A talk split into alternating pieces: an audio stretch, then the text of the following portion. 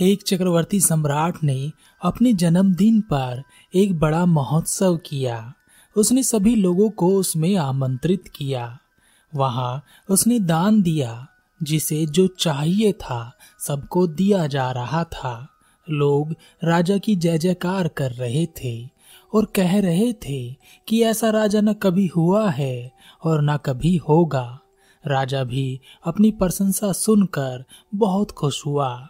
अंत में राजा ने अपनी प्रशंसा करते हुए कहा, मेरे पास कितनी ज़मीन है, मैं नहीं जानता। उसे कोई नाप नहीं सकता।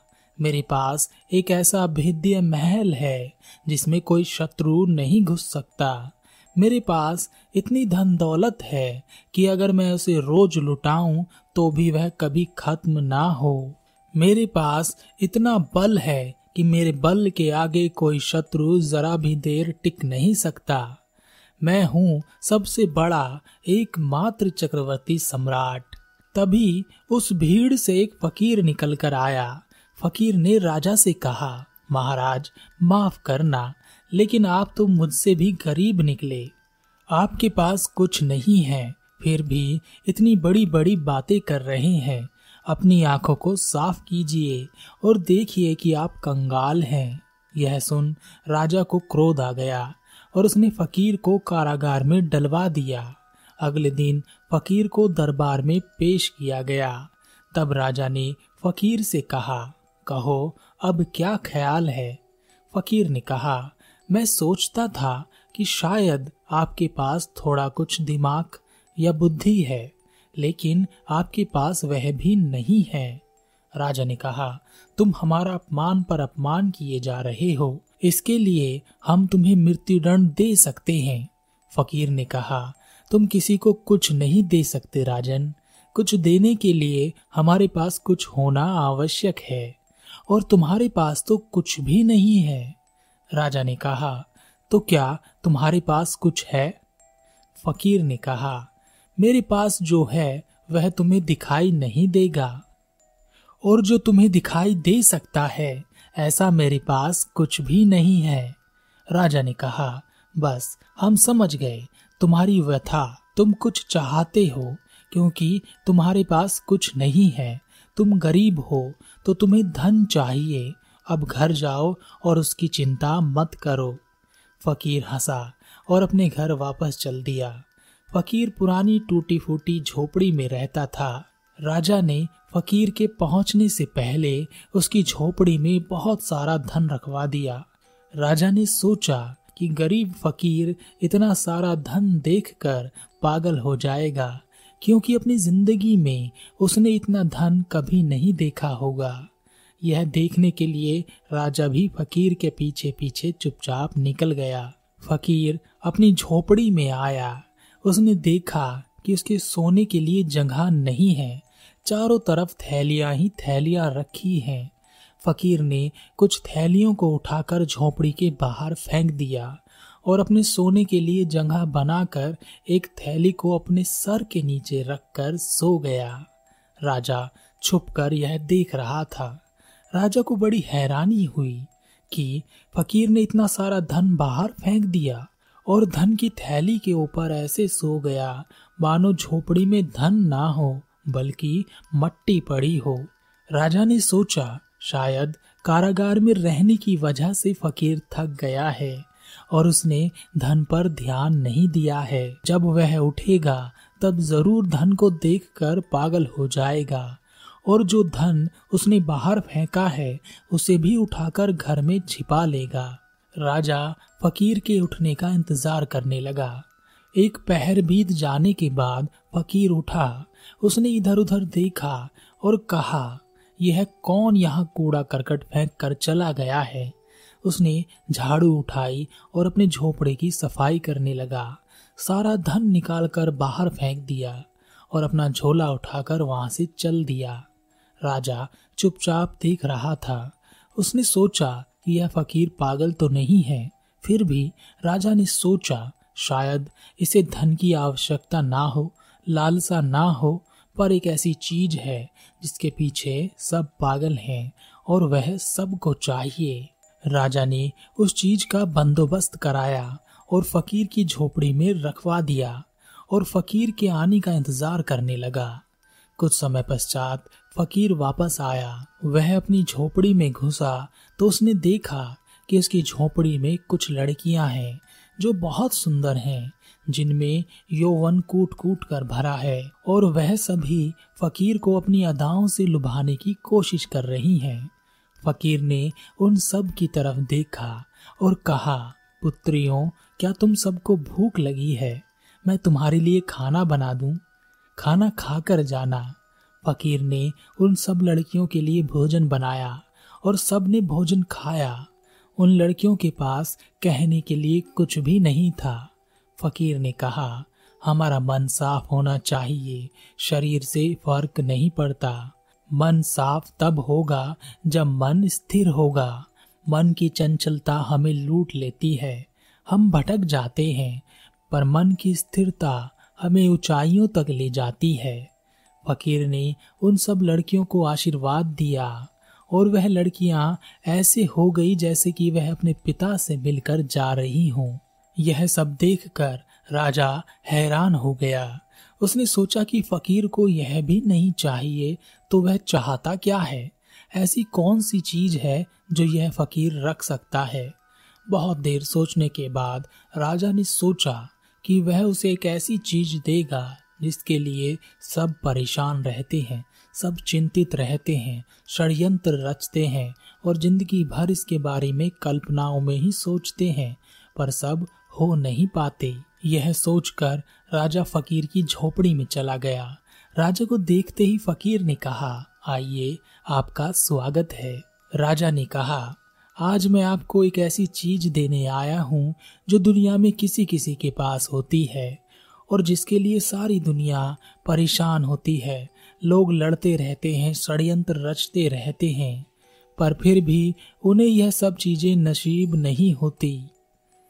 राजा ने अपना मुकुट निकालकर फकीर के सर पर रख दिया और कहा, आज से आप इस देश के राजा हैं। फकीर ने अपने सर से मुकुट उतारते हुए कहा महाराज, आप जैसे कंगाल आदमी से मैं कुछ नहीं ले सकता। एक ले देकर यही तो चीज़ आपके पास बची है। उसे भी आप मुझे दे देंगे तो आपके पास बचेगा क्या? राजा के अहंकार को ठेस पहुँच गई और राजा ने कहा, अजीब पागल आदमी हो, खुद कंगाली में जी रहे हो और मुझे कंगाल बता रहे हो। मैं सोचता था कि तुम्हें परम सुख मिलेगा। पर तुम तो दुख में ही जीने के आदि हो गए हो। इसलिए यह सब तुम्हारे काम का नहीं है। फकीर ज़ोर से हंसा और उसने कहा, वास्तव में जिसे तुम परम सुख बता रहे हो, वह परम दुख है। यह जो कुछ भी तुम बताते हो कि तुम्हारे पास कितनी ज़मीन है, तुम्हारे पास कितना बल है, तुम्हारे पास कितना धन है, यह कभी किसी के पास नहीं रहा। तुम्हारे पास भी नहीं रहेगा। कुछ ऐसा कमाओ राजन, जो तुम्हारे पास रह सके। इसलिए मैं तुम्हें कंगाल कह रहा हूँ। राजा ने कहा तो क्या मुझे तुम्हारे जैसा हो जाना चाहिए? राजपाट छोड़ देना चाहिए। हाथों में कटोरा लेकर घूमना चाहिए। और दर दर भटक कर क्या कहूँ? भिक्षाम दे ही क्या यही चाहते हो तुम? क्या इसी को अमीरी कहते हैं? फकीर ने कहा राजन, धन दौलत, राजपाट, व्यापार सब करना चाहिए, पर यह सब चीज़ें हमारे लिए हैं, हम इनके लिए नहीं हैं। जब हम इनके लिए हो जाते हैं, जब हमारा मकसद केवल धन कमाना ही रह जाता है, राज्य बढ़ाना ही रह जाता है, और वासना में खेलना मकसद बन जाता है, तब सब गड़बड़ हो जाता है। हम उन चीज़ों को इकट्ठा करते रहते हैं, जो एक दिन नहीं रहेंगी। तब हम बहुत गरीब महसूस करते हैं। दुनिया में जो भी चीज़ें हैं, वह सब मनुष्यता, यानी हमारे उपयोग के लिए हैं। लेकिन वही सारी चीज़ें जब हमें उपयोग करने लग जाती हैं, तब हमें भ्रम होता है कि हमारे पास बहुत कुछ है। जैसे कि तुम्हें है राजन, पर तुम्हारे पास कुछ भी नहीं है। राजा ने कहा, एक फकीर, एक दरिद्र एक गरीब ही इस तरह की बातें कर सकता है। कोई राजा नहीं। फकीर ज़ोर से हंसा और उसने कहा, तुम्हारे पिता मृत्यु शैया पर है। राजन, जाकर अपने पिता से पूछो कि उन्होंने अब तक क्या कमाया है। राजा अपने पिता के पास पहुँचा और पिता से कहा, पिताजी, मैं आपसे कुछ पूछना चाहता हूँ। आपने आज तक क्या कमाया है? वह क्या है जो आपने इकट्ठा किया है? इतना बड़ा राज्य, इतना धन और मेरे जैसा पुत्र, इतना यश।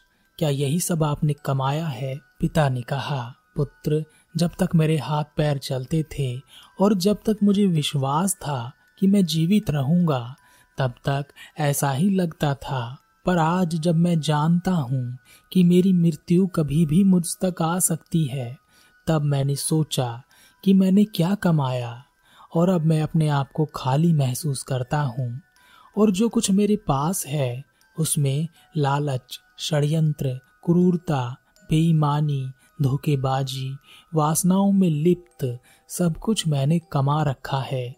यही है जो मैंने इकट्ठा किया है। बाकी कुछ भी मेरे साथ नहीं है और ना ही जाने वाला है। आज मुझे खुद पर बहुत हँसी आ रही है। कितनों को मैं अपना कहता था, कितने अपने मेरे पास हुआ करते थे, कितना लगाव में सबसे रखता था, पर आज के समय में कोई मेरे साथ नहीं है, तुम भी नहीं पुत्र, इतना बड़ा पागल मैं कैसे बन गया? पिता के मुख से यह बात सुनकर राजा को बड़ी ठेस लगी। वह वापस फकीर के पास पहुँचा और कहा, मैं समझ गया हूँ कि मैं कंगाल हूँ और मेरे पास कुछ भी नहीं है, पर मैं अमीर कैसे हो सकता हूँ कि मैं अंतिम समय पर यह ना कहूँ कि मेरे पास कुछ नहीं है? फकीर ने कहा, जो चीज़ जिसके लिए है, उनका वैसे ही उपभोग करो। तुम अमीर हो जाओगे, कार्य सही करोगे तो सही फल मिलेगा। और सही क्या है? सही है, धन कमाओ, धन के मालिक बनो पर धन को अपना मालिक कभी मत बनाओ। राजा बनो, प्रजा का ख्याल रखो, पर प्रजा को लूट कर राजा मत बनो। अपनी प्रशंसा खुद मत करो। अगर लोग तुम्हारी प्रशंसा करें तो ही मानो कि तुमने कुछ कमाया है। सभी भौतिक चीज़ों से खुद को जोड़ना छोड़ दो, क्योंकि यह सभी चीज़ें नश्वर हैं। तुम भी नश्वर हो। जैसे तुम अकेले आते हो, वैसे ही तुम अकेले नहीं जाते। अपने कर्म कमा जाते हो, और यह अच्छे हो सकते हैं या बुरे हो सकते हैं, पर इनसे तुम अपना पीछा नहीं छुड़ा सकते। राजा ने फकीर का धन्यवाद किया और वहाँ से चला गया। उसके बाद कभी उसने लोगों को धन नहीं बांटा, और ना ही कभी अपनी प्रशंसा की, और ना ही किसी दूसरे देश के राज्य पर बेवजह चढ़ाई की। पर उसने अपने लोगों को इतना मज़बूत बनाया कि उन्हें किसी से धन मांगने की आवश्यकता ना पड़े। कोई इतना गरीब ना हो कि उसके पास खाने के लिए भोजन ना हो, पहनने के लिए कपड़ा ना हो, रहने के लिए छत ना हो। युद्ध में बेवजह सिपाहियों की जान जाती है, इसलिए उसने युद्ध करना बंद कर दिया। केवल अपने लोगों की रक्षा करने के लिए ही युद्ध में उतरता। अब लोग उस राजा की प्रशंसा ही नहीं करते, बल्कि उसे पूजने भी लगे थे। अपने एक भयंकर युद्ध के दौरान वह राजा अपने एक सिपाही की जान बचाते हुए घायल हो गया। राजा युद्ध तो जीत गया, पर उसकी जान पर बन गई। वह अपने अंतिम साँसें गिन रहा था। उस समय वह ज़ोर से हंसा और कहा, रे फकीर, तेरा धन्यवाद कि मेरे लिए इतने लोग आँसू बहा रहे हैं। मैंने इतना कुछ कमा लिया है कि लगता है कि कुछ नहीं कमाया। मैं खाली हाथ आया था और खाली हाथ ही जा रहा हूँ। ना कुछ अच्छा है मेरे पास और ना कुछ बुरा बचा है। तभी वह फकीर राजा के पास आया और कहा, अरे अरे ओ राजा, कहाँ जा रहा है? अभी तो तुझे और शासन करना है। रुक जा, अभी जरा रुक जा। फकीर ने अपनी झोली से एक औषधि निकाली और राजा को पिला दी। कुछ दिन बाद राजा स्वस्थ हो गया। स्वस्थ होने के बाद वह फकीर की झोपड़े में पहुँचा, लेकिन वहाँ कोई नहीं था। फकीर कहाँ गया, किसी को कुछ नहीं पता।